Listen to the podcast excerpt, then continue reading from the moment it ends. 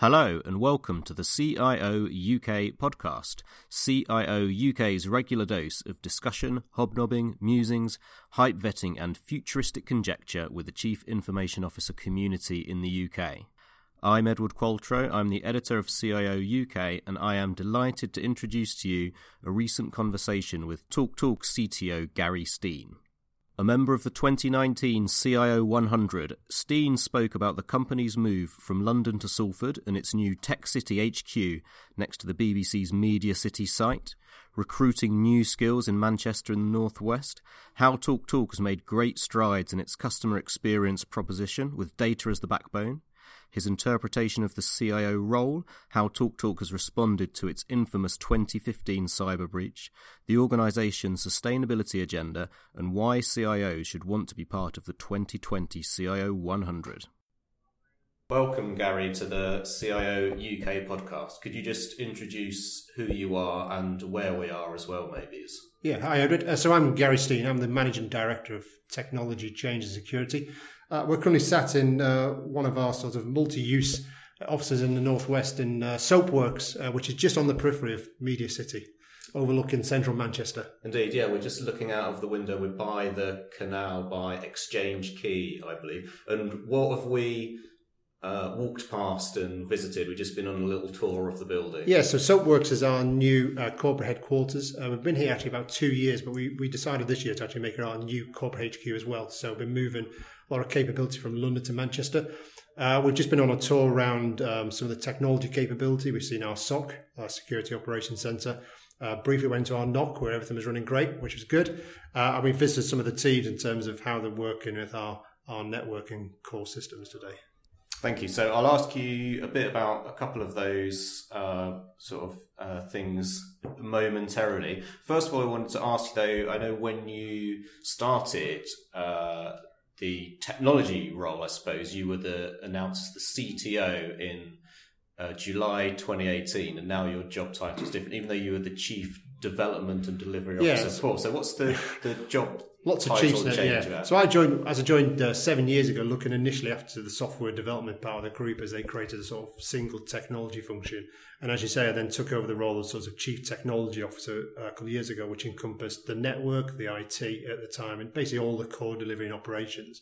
Uh, changed that last year. We did some um, changes internally, and basically look after now technology, which is that group.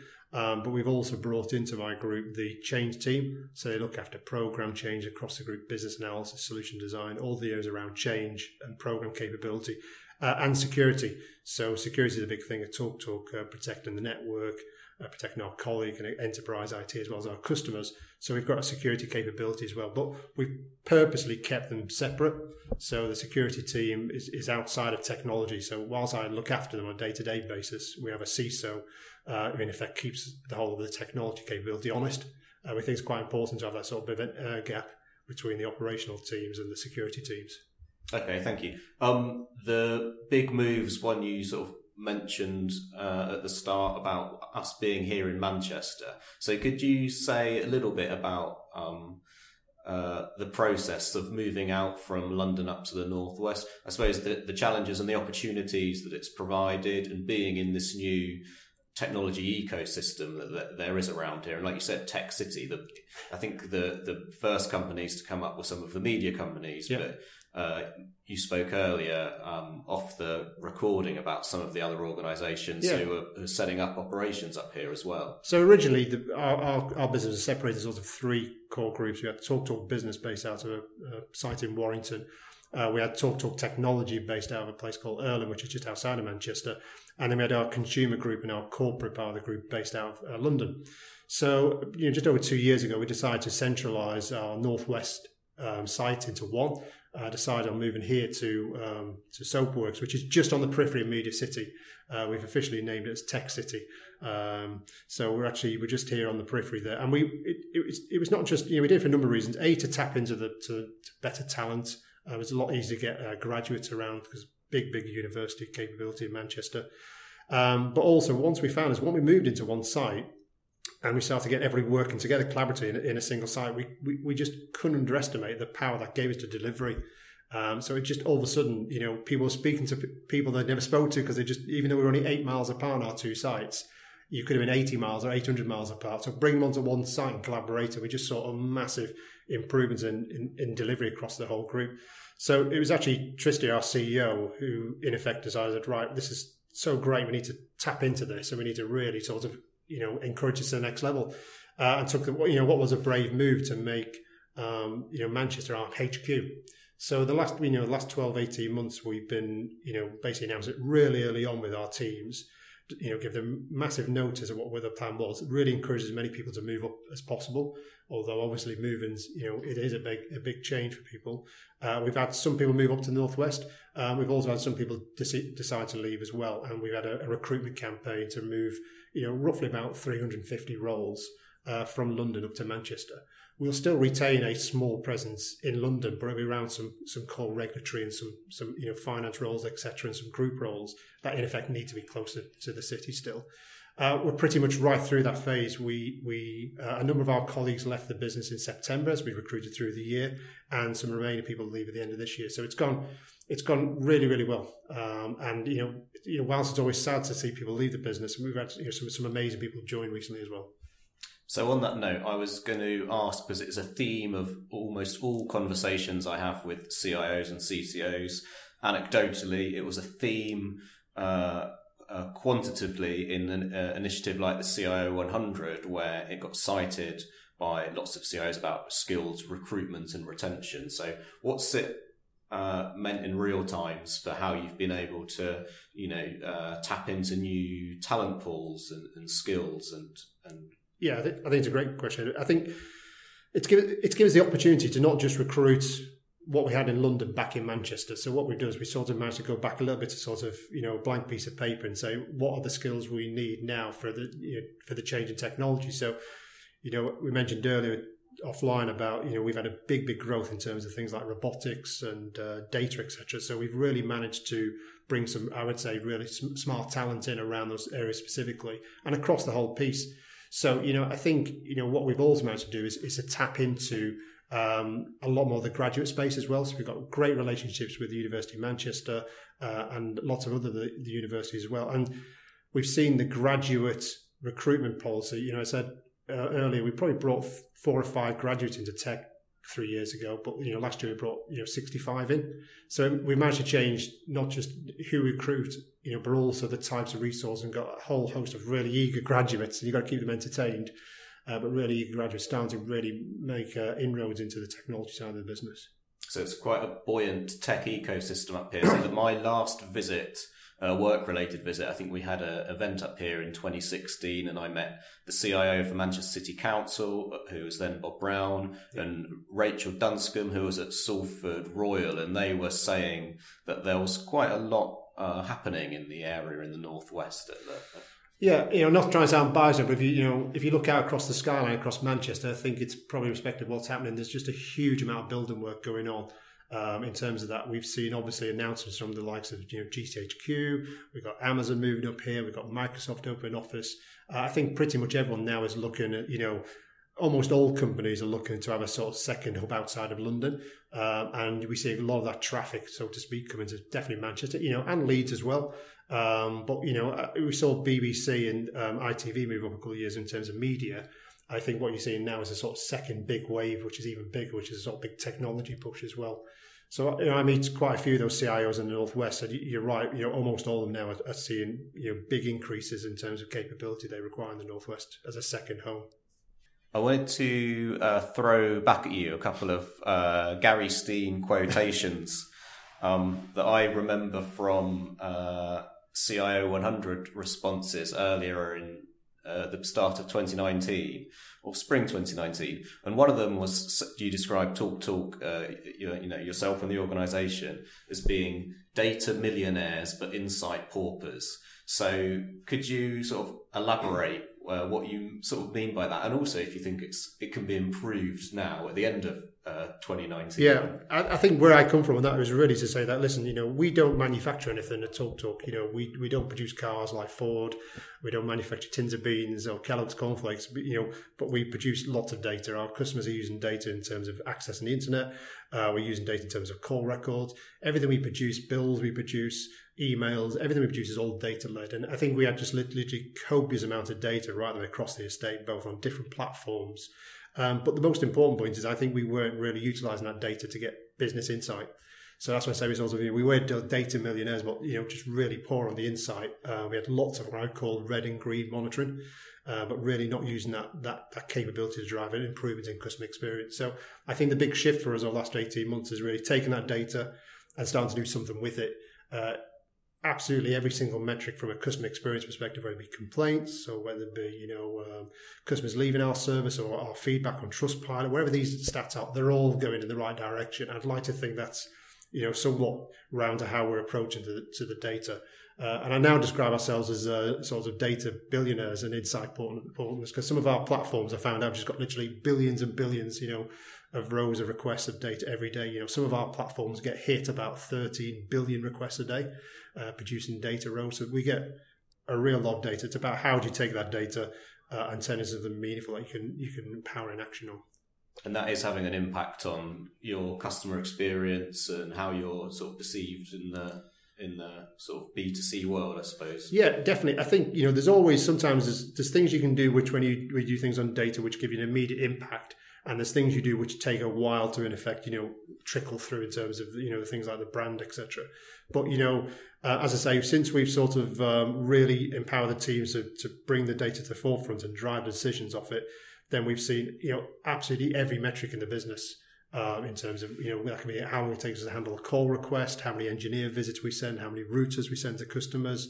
Um, as I say, agent satisfaction every single metric's improved drastically. And you can pinpoint that movement, a lot of it back to the policies and use and data that we're using right away throughout the group, whether it's in technology, with our consumer teams, our B2B teams. It's a, it's a true joint effort to empower the data, definitely. It's not just a technology driven thing. It's you can only produce the data, it's got to be consumed by the business and you know got to be joined to the hip on it. I've got another Gary Steen original quotation for you, which is about being the frugal of the North. So, which is, which is a phrase I quite like. Yeah, to yeah, sort of elaborate. Yeah, it was interesting because you know I, I, look at companies. I've looked at companies like Google and things like this, and say what's what's the secret sauce those guys have got, and how do you capture a little bit of that sort of disruptive capability? And we've always been a disruptor. Talk talk. Uh, you know, our chairman's um, always trying to think of different ways to sort of like disrupt the marketplace and offer differentiation for customers. But I think we need to do it in our own talk talk way.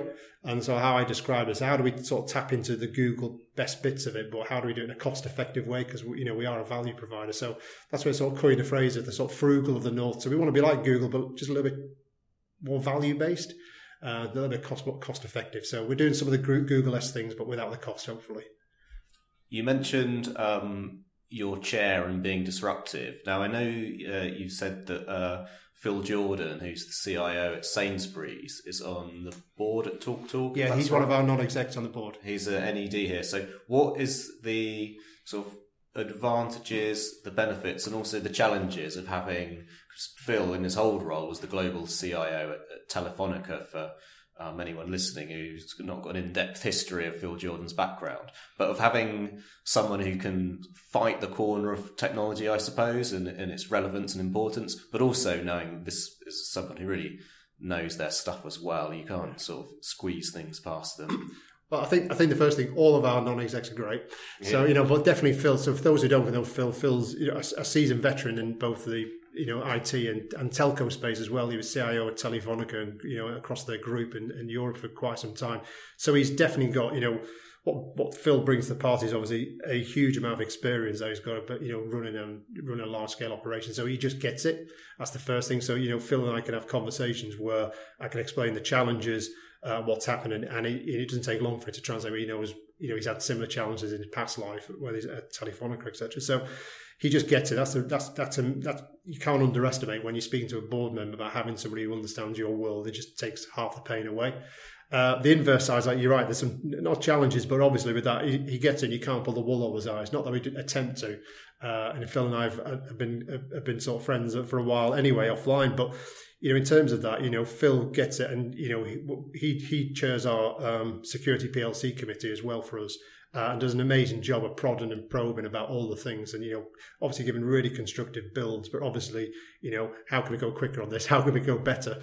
Um, so he's always challenging that and trying to do trying to get through more but uh, really really pleased with with Phil and how he's landed. And I think he had I think you're right. He, he, you know part of his role is he, he personally mentors me as well and he also helps in terms of making sure that technology has a good voice around the boardroom table. So uh said mentioned security as well, and we were going to talk about. I'm sure the Talk Talk board is better versed than many now in the the real implications of um, uh, security breaches. So, what are some of the um, uh, changes and processes and, and, things that have happened at Talk Talk over the the last few years? And also wanted to ask about CIO and CISO relations because yeah. when you described the uh, technology change and security setup, and how there's sort of a dotted, a sort of a dotted line between you. Is well, so the CISO reports into myself. So yeah. Derek Cheng, who's our uh, CISO, um, does an amazing job with security team. So I think you, you need to keep security close to technology because a lot of the requirements, you know, need to be delivered by the technology team. But obviously, I do like the idea of keeping that independence. So you know, te- Derek's part of my my leadership team, um, whereas sort of full permission to go get really upset and make sure that we, we, we get all the requirements that he needs into the technology roadmap and get delivered by the rest of the team. So I think we have a really good uh, working relationship and working together for a number of years now. Um, and, you know, in terms of, you know, in terms of our investment, yes, you're right. You know, it's one of the areas that we really obsess about making sure that they have a robust plan that is, you know, in effect, we can secure in terms of funding and make sure we execute it we use a Talk Talk, the NIST framework, which is one of the government standards in the US, and that's how we sort of benchmark ourselves each year on where we are on that. Because it's very easy to sit back and say, oh, we're great or we're not good at this point, but actually having a sort of independent framework where you can benchmark where you are and then make the respective investments to improve in those capabilities is a key thing that we do. And you know, Derek's run the plan for the last three years. We've moved our you know our maturity up a number of levels, but you know it's like in security, it never ends. So you know Derek's now got a new three year plan, uh, and what we're doing in terms of what we invest in to make sure that we keep on trying to protect ourselves as best as possible in this market. Yeah, and we just spoke to some uh, a couple of guys in the security operations center who sort of outlined some of the quite cool, quite mischievous in some ways um, initiatives that you're sort of involved in to yeah. protect the organisation and protect your customers as well. Yeah, it's a growing part of it because obviously when you think about uh, a traditional SOC, it's all about protecting either the colleagues, protecting your IT estate, in our case, also protecting our network, which is you know is critical national infrastructure. But an emerging part of the security role is actually getting a lot closer to the customer and try and protect them as well. So you know, we see unfortunately the, the rise of things like phishing emails. We see scam calls across the industry. It's, it's an industry problem uh, affecting everybody, but we, we're trying to be a bit of a thought leader in that space in terms of trying to implement both technology and processes to try and reduce that across the whole industry. So I'd like to think the team down there are really, you know, that brings them so much closer to the customer. Um, there's nothing worse than listening to sort of, you know, phishing emails and scam activity. So again, you know, we try to help out in terms of trying to do our part for you know society in that respect. Try and reduce them in any way we can and protect customers. One question I've uh, asked probably eighty to ninety percent of, of guests who've come on the podcast have been some of the um, I suppose maturing, emerging technologies that they're most sort of peaked and excited about that can have uh, positive or maybe negative, sort of disruptive um, impacts on an organization. A couple of your colleagues we were speaking about machine learning and, yep. and RPA earlier. Are there any that you're particularly excited about? And it could even be as a consumer, not necessarily with your uh, yeah, starting with you know talk talking the stuff we're doing. So we're definitely excited on definitely on robotics because um, you know, we we like many organisations have a number of processes that could be greatly improved. You know, not just in terms of cost perspective, but also from a customer experience perspective by using robotics. So we've been sort of dipping our toe in the water in robotics, very good success on that in terms of automation. But we really see as a sort of cornerstone how our organisation evolves in the next sort of three to five years. That automation robotics uh, will play a huge amount uh, in terms of improving that service. You know, I mentioned when we did the tour earlier that you know we're just looking at in effect automated traffic routing right the way across our network. So you know when we lose, say, you know, there's a fibre break in Newcastle, you know, somebody digs through a road. We want the network to automatically reroute all that traffic real time, look how much traffic's on there and reroute it. So you, you can have as many engineers you want, but they'll just never do as quick as the computer doing that and making those decisions. And when you deal with a network of our size with you know 3,000 points of presence across the UK and you know multiple 40 million devices accessing at any one point in time, the ability to do that real time quickly is absolutely key. So robotics is really exciting. Really, I'm really um, up for that. What we're doing around that. Said earlier, data. Just you know, we are literally just just on the sort of cusp of tapping into this data. So um, there's so much so much value left to go in terms of extrapolating value from our data. Uh, we think we've got at least another three to five years of sort of programs to sort of really tap into that. So I'm really excited about that.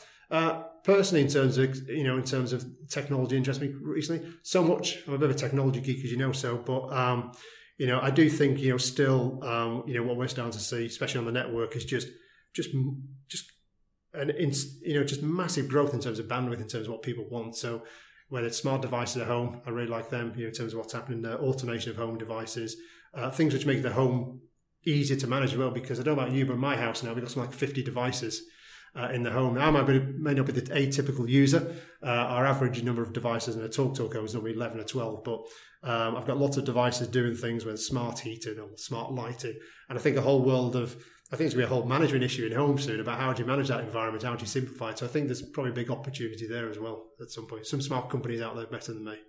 I think you've got more than us. I'm just trying to think out loud. Probably less than 10. My girlfriend wouldn't let us have a smart speaker in, in our flat. So maybe she's worried about security, or yeah, well, didn't want uh, one of those um, big giants uh, listening in on us. So uh, it's not a not really a game changer, I don't think. Um, going into uh, another decade, what are the the uh, big projects for your teams here that you're really gonna focus on and get your teeth in? You know, I'm sure there's, like you said, you know, the phrase uh, data is the new oil. You said you've got another five years of drilling yep. into this. You think, so, yep. but what are some of the, the big the big projects and things that your your team are going to be working on? Yeah, I, de- I definitely think you're right. I think you know just on the data point, you know, keep on going. But I think data, we're still finding new new sort of you know oil reserves of it. We're not fracking for it yet. It's it's actually data rich though, so we're going to keep going on that.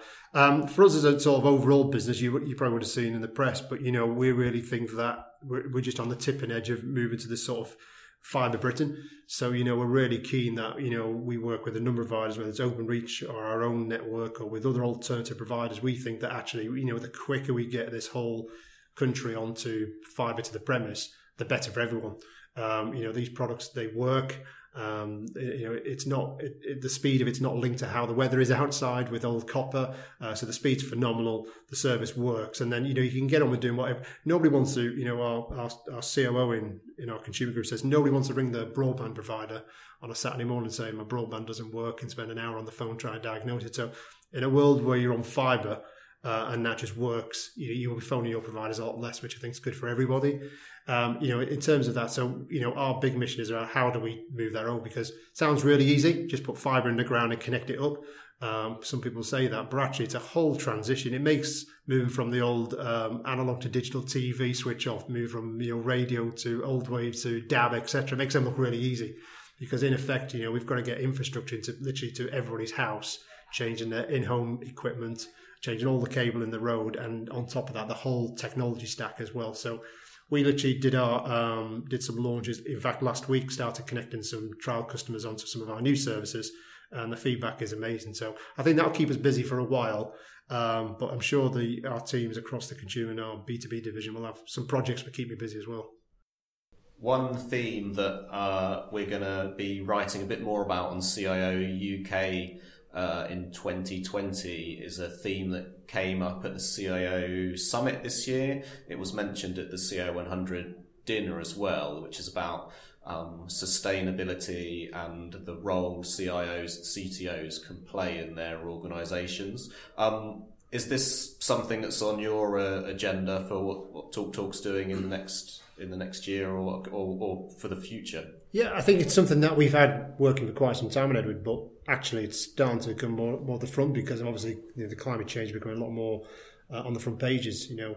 So, you know, for a number of years we've done, as, as all organisations, we've always been constantly looking at the power consumption and what we do and how we get a bit greener.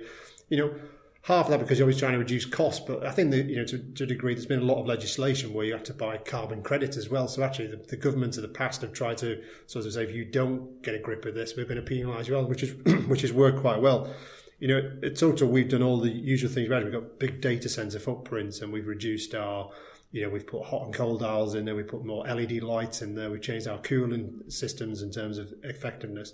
Um, so we're definitely on a mission. We've, we've reduced our CO2 year after year. We had a number of carbon targets. If you look across our sort of our, our website, you'll see that we've hit all of our targets and exceeded them in that. But actually, I'm really excited. You know, we talked a little bit earlier about the move from you know sort of traditional broadband to fibre.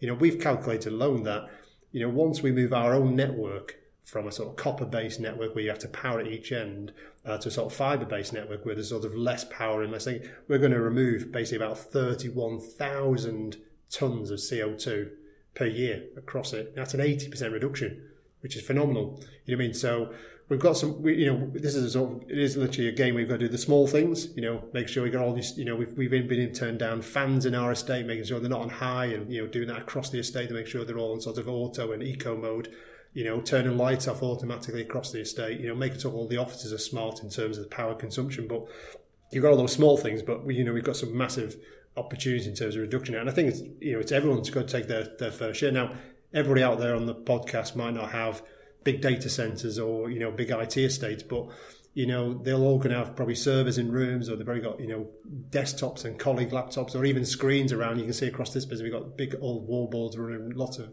uh, data dashboards. I think just getting smart in all of them, you know, every kilowatt here and every kilowatt there is going to add up. So I think, yeah, definitely on our agenda. You'll see more from next year uh, in terms of that, in terms of, you know, but we're really keen to sort of fly the flag in this space. I think it's really keen. It's great that you're adding it to the uh, CIO questionnaire. Lastly, Gary, because I know you've got a uh, some annual leave coming up before, um, and this is your last day in the office before you yep. get that. Uh, another uh, Gary Steen quotation uh, that's related to the CIO role. And I also like to ask CIOs about their interpretation of what it is and how it's changing. Is you said you see the CIO role as the glue across an organization. So, how does that uh, sort of work in reality? Yeah, it's an inter- interesting question. I, I always think, you know, for me, the best CIOs are the ones who can not just deliver some of the technical capability, but can you know add to both the customer experience and obviously the business direction. So, I think if that's the role you want to get into in terms of offer that capability and be a broader leader in that respect, then really it is you do have to be that glue because I always say it's not about the technology having to actually lead the business and technology first. And some companies are technology driven, but I think it's really important that if if your business delivers technology, then your technology capability and your CIO needs to be have a sort of you know a, a, sort of equal place at the table and be able to add value. So for us at Talk Talk, I definitely feel that you know I'm part of the the Exco Talk Talk, and you know we have an equal right to contribute to both not just the technology plan, uh, but also to where the business direction is going as well. So you know we definitely feel that my job is to sort of bring together requirements across you know two two different organisations from a consumer B two B perspective. We have different MDs, different teams, etc. But you know, my job is sort of glue those requirements together and make sure we get that that value add, and we make sure we deliver a cohesive set of systems and capabilities that deliver to both sides of the business. Um, so that's what I try and do. Hopefully, I do have one actual final question, even okay. though I said lastly just there. uh, I'm not going to put you on the spot because uh, we're not the the CIO um, mafia by any stretch of the imagination. But we met for the first time in May last year at the CIO 100 dinner, and we've just relaunched uh, the process for 2020. So as much as I'd recommend everyone puts the sort of their organisation, their team, themselves forward to be re- recognised. What I will ask though is how uh, important is it, and what are the benefits of, of sharing the successes of, what a team's been involved in? you know, over the previous 12 months. And then he also getting together with some peers in a room and yeah. um, sort of showcasing as a, as a, as a, as a group you know, it's quite stratified group, I suppose, in some ways. What you've, what CIOs have been working on. Yeah, I think I think you're spot on. I think the benefits are, you know, there's multiple multiple benefits. I think getting together with some like-minded people in the room is really really good because um, you, you, find out that the the challenges we have are, are more in common than different uh, whether it's skills or whether it's budgetary concerns or security issues. We've all got very, very similar problems and statements. So it's great to see how other people are approaching them, uh, where they're finding challenges, you know, where you can help them as well. You know, how did you approach something around, you know, increasing security budgets or what you need to do to bring certain things to the, to the, to the board's attention. So I think there's a great sort of peer event just to, just a start of 10. I think it's obviously always good, um, you know, forgetting where you sit in the CIO, you know, in the number. I think just being part of the CIO 100 regardless position is a great thing as well it's just acknowledgement that not you just using individually, but you know, we got it went down really well with the team here because we're trying to build. You know, I say we're trying to build that frugal and that technology, great technology business here. So you know, the more we can get, the fact is, you know, I represent the technology capability at TalkTalk, but actually there's 950 people behind me. Uh, and they're the people actually doing all the day in day out hard work. You know, I'm just taking the credit for it and helping them out. So I think getting the team and getting them exposed to it is really, really good as well. And you know, the more more things we contribute to, the more the awards we can win, more we keep pushing on this. It's going to be great when you're trying to build that that capability. Fantastic, Gary. Thank you very much for that and saying nice things about one of our initiatives as well. For what we think are the reasons it's successful as well, because it is important to to showcase and share. And um, uh, well, finally, wish you all the best with uh, all the big plans for, for 2020 and beyond. So I hope you enjoyed listening to CIO UK's chat with TalkTalk CTO Gary Steen there. Thank you very much to Gary for contributing his time and his pearls of wisdom. I hope very much that it was of use to yourself, dear listener, and in particular, if it prompts you to get that 2020 CIO 100 response in. As usual, all feedback, constructive and otherwise, is welcome, and the best way to get in touch with us is probably on our social feeds, which are at CIO UK on Twitter and LinkedIn. We hope that you have enjoyed listening and also that you're able to join for our next edition as well as checking out previous ones.